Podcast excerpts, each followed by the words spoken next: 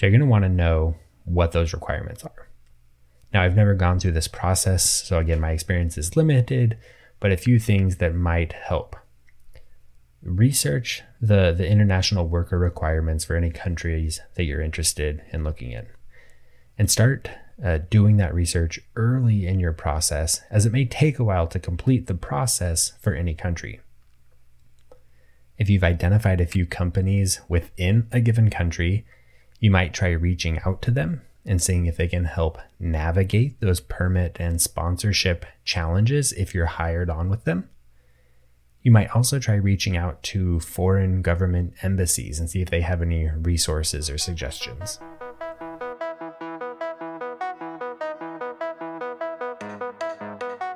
Welcome to the Goobar Podcast, where we talk about building great software and helping others do the same. Here we have short chats about things like software development and building your ideal career in tech.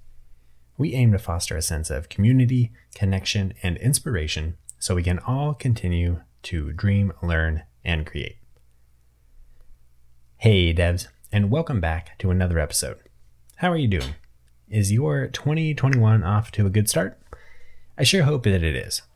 I know I'm still working on building some new routines, but so far, pretty good. Today, I think we've got a pretty good episode for you. This week's episode comes from a listener question, so I want to start by just reading out and framing that question. And uh, this listener has requested to stay anonymous, so I'm going to paraphrase a bit. So the question goes a little bit something like this I come from a third world country, and there aren't a lot of opportunities for mobile developers yet. I have a degree in computing, which covered a lot of software development topics, including mobile development and Android. For me personally, I decided to try and master Android development, currently dedicated the next three months to learning newer technologies such as Kotlin, design patterns, Jetpack, etc.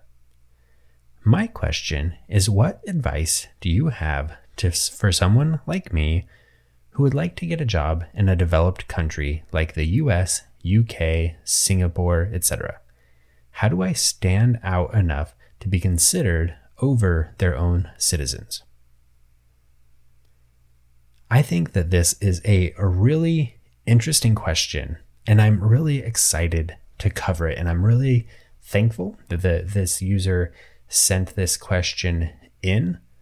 Quick plug if you want to send in your questions for future topic ideas, you can do so at podcast at goobar.io.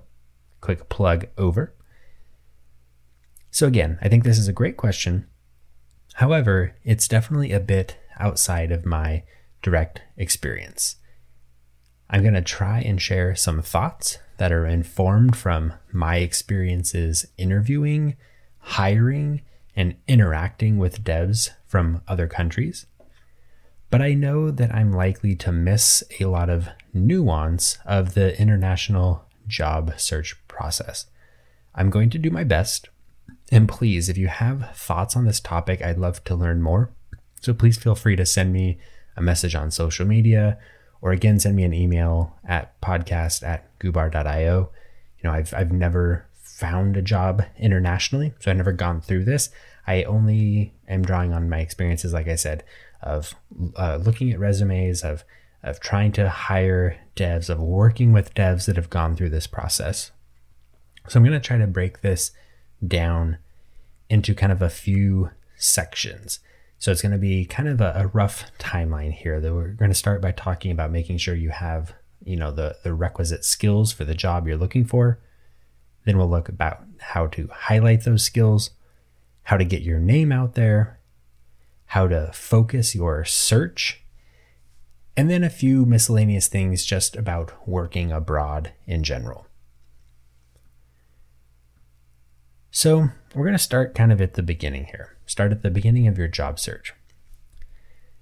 Now, there's a lot to getting a job, and having the the requisite skills is still central to that equation. So you want to make sure that you have the skills for the job you want. You know, in this case, the listener wants an Android development job. They've clearly called out a three month learning plan focused on Android and other relevant subjects. So this is this is great. This is an awesome place to be. You know, whether it's six months, three months, a week, you know, continue to work and develop the skills you need for your job. There's no sense in worrying or stressing or planning for how to find a job if you don't actually have the skills to get that job. Now, if you're not sure what those skills are, which is totally understandable, I'd encourage you to reach out to somebody and ask, whether that's somebody that you've met locally, someone you already know online, maybe that's someone in a at a company that you want to work for, someone in a developer ecosystem. There's a lot of ways to contact people these days. As long as you are respectful and you're pretty clear in what you're asking or what you're looking for, I found you know most people are pretty comfortable and pretty willing to help you answer those questions or help guide you in your search. Now, as you're developing the required skills, you can start adding in some additional tasks to start helping you stand out and increase your chances of landing an international role. So, as you're developing your skills and you're growing in what you're comfortable doing, you want to start thinking about how you can best highlight those skills. If looking to get a job abroad, you're really diving into an international talent pool. It becomes more important than ever to do anything you can to highlight your skills. Having some kind of relevant sample project to use as a portfolio really helps. It's so, so, so, so important to be able to show that you have the skills that you'll be using on the job. And a sample project, especially if it's code on, say, GitHub or in Google Play or the Apple App Store, or you have a live website somewhere, these are all things that are really easy for recruiters and for hiring managers and for engineers to go and look at and quickly review and get a sense of what you can do. So, whatever sample project or sample projects you have, it's really important to try highlighting those on your resume, on GitHub, on LinkedIn, and anywhere else where you're trying to cultivate an online presence. This can include things like clearly calling out relevant topics that are related to the project, calling out the technologies and libraries and patterns you used to build the project. Additionally, if you have any relevant work experience, definitely want to call that out again in your resume and in, in LinkedIn and, and try and focus on any measurable outcomes that you can. And this doesn't have to be strictly, let's say, software development experience or Android experience if you're looking for an Android job. But let's say that you worked in a somewhat of a, a project management role completely unrelated. Let's say you worked for the public works department and you were tracking something to do with manhole covers or something. Maybe you had to go out and collect the the locations of those. This is actually something I, I did once upon a time. That is very relevant. You know, you're you're managing a project, you're breaking a project down, you're completing work on time, you're maybe managing people. These are all skills that translate into, you know, an Android development role with a team at an international company. So anything you can do, any experiences that you feel are relevant, think about how you can highlight those and, and frame those in a way that shows how you think that is relevant towards the role you want. Now, again, back to the idea of focusing and, and highlighting on a project. You know, if you have high quality screenshots or recordings of your project, you know, include those in your LinkedIn profile, post about them on social media. Make them easy to find on your blog or your, your website. You know, if you have blog posts, if you have tutorials you've recorded or, or talks you've given, make sure those are easy to find. Again, share them, you know, post them on your on your profiles. Make sure that you're sharing the work that you're doing. Anything you build, write, or record, you'll want to try and highlight in places where a recruiter might eventually check as you're highlighting your work, you're going to want to start rolling that in then to the the idea of just generally trying to get your name out there. This is where you're really starting to try and stand out from the crowd. So once you're thinking about how to highlight your experiences and skills, you'll want to start shifting more towards helping people discover and review those skills. Being active in developer communities, both local and online, can really help for this. This can help you meet developers, designers, managers. Those are the people that are then often connected to recruiters and HR folks that are more involved in hiring. So, again, that's helping get your name closer to the people that might hire you.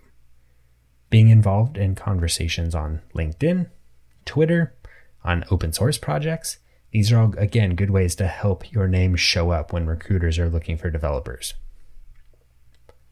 Sharing your work, sharing thoughts on development topics, sharing interesting challenges or solutions, all of these can help get your name seen by recruiters, especially on, on LinkedIn, where I think a lot of recruiters hang out. You know, you could share a few thoughts on an interesting resource you found, on something maybe you wrote, use hashtags like software development, Android development, mobile development, iOS development, Kotlin, uh, Java, you know, things like that, things that people might be searching if you were looking to find a developer to hire. Kind of think about that. Put yourself in the position of the recruiter. What would you search if you were trying to find Android developers? And then think about how you can show up in those searches. The more you're interacting online, the more you're interacting in person, although that's hard to do right now with COVID. But imagine that we're in a non COVID world again. In person interactions really help the more likely it is that someone will want to review your work. And since you've been working hard to develop your skills and showcase them, when you finally do have someone review your work, you improve your chances of a recruiter wanting to follow up with you for an interview. Now, a lot of the stuff that we've been talking about is pretty generic, I would say, to any job search. You know, I, I, would share these same things to pretty much anybody looking to try and stand out and, and get a job. So now I'm going to shift to some of the things a little bit more relevant, I think, to the idea of finding a job internationally. So I think when applying to jobs and when chatting with recruiters, it's probably a good idea to ask about visas, uh, work permits, and international uh, remote work upfront. You know, if any of those things are going to be a deal breaker for you or the company, it's better to know that early in the process and avoid wasting anybody's time. It's also probably a good idea to focus your search on companies that are more likely to sponsor visas and or more likely to be able to handle the tax and regulatory implications of operating abroad. This likely means that really early stage companies or, or other really small companies are out of the picture. It is challenging to sponsor international developers. It's challenging to do work overseas. And so a lot of smaller companies just don't do it because they don't have the, the resources available to do it. So this then leaves more of the, the later stage startups mid-sized companies and, and the really big, large established companies. Those are the ones going to be most likely to be able to support you in your international job search. Those types of companies might very well have their their sponsorship policies public somewhere where you can find them so you could do some quick searching to help find companies that do support that you might also look for more local or regional companies that operate with international partners. The one that I'm familiar with is Andela, which is, you know, based in New York, but they employ software engineers across Africa and then connect those engineers with with teams operating in countries all around the world. You know, I, I work in my in my current day job with a number of engineers from Andela, and, and, they're awesome. And we work together as if we are one team. It's terrific. And this kind of hybrid approach could be a great way to get experience working with international teams without needing to move or, or get sponsorship or permits and the such. Now, finally, just a few uh, other miscellaneous things towards trying to find a, a job in another country as a software engineer, or more specifically as an Android developer. So again, I've, I've kind of touched on it a number of times, but just to explicitly call it out, you know, before you can actually start a job in another country, there's likely to be some kind of work permit and or sponsorship required. So you're going to want to know what those requirements are. Now, I've never gone through this process, so again, my experience is limited, but a few things that might help. Research the, the international worker requirements for any countries that you're interested in looking in. And start uh, doing that research early in your process, as it may take a while to complete the process for any country. If you've identified a few companies within a given country, you might try reaching out to them and seeing if they can help navigate those permit and sponsorship challenges if you're hired on with them. You might also try reaching out to foreign government embassies and see if they have any resources or suggestions. If you speak multiple languages, it might help guide your search and help you stand out. You know, if you don't speak the primary language for a given country, it might be good to be aware of that potential challenge and consider whether that's still a place you want to work. And, and on the flip side, if you speak a language that's really in demand in a country, that could be a good way to help you stand out. And, and lastly, you might try doing some freelancing or contract work for those based in your target country developing relationships, building a portfolio, and gaining experience while working with people in that country could help you take the next step, uh, develop connections, and eventually get a job located within that country. So that's it for, for this and for exploring this question. And again, I want to send out a big thank you to the listener that shared this question. You know who you are. I thought this was super interesting and, and so relevant right now as the whole world is shifting to remote work and work continues to be more and more online. I think we're going to see more people wanting to expand the pool of companies that they might work for. I hope that this discussion was helpful. I know, again, like I said, my experience is limited in this regard. If I missed anything, really helpful or important here. One, I'm my apologies. And two, I would love to learn more about this so I can be better informed in the future. So if you're willing, I'd love to chat about your experiences getting a job abroad. If you enjoyed today's episode, leave a review and be sure to subscribe for future chats about software development and career. And remember, if you have a question or topic idea, I'd love to hear from you and you can send those in to podcast at goobar.io for your question or idea to possibly be featured in a future episode. Thank you so much for listening. Remember to dream, learn, and create, and I'll catch you all in the next episode. Until next time, devs.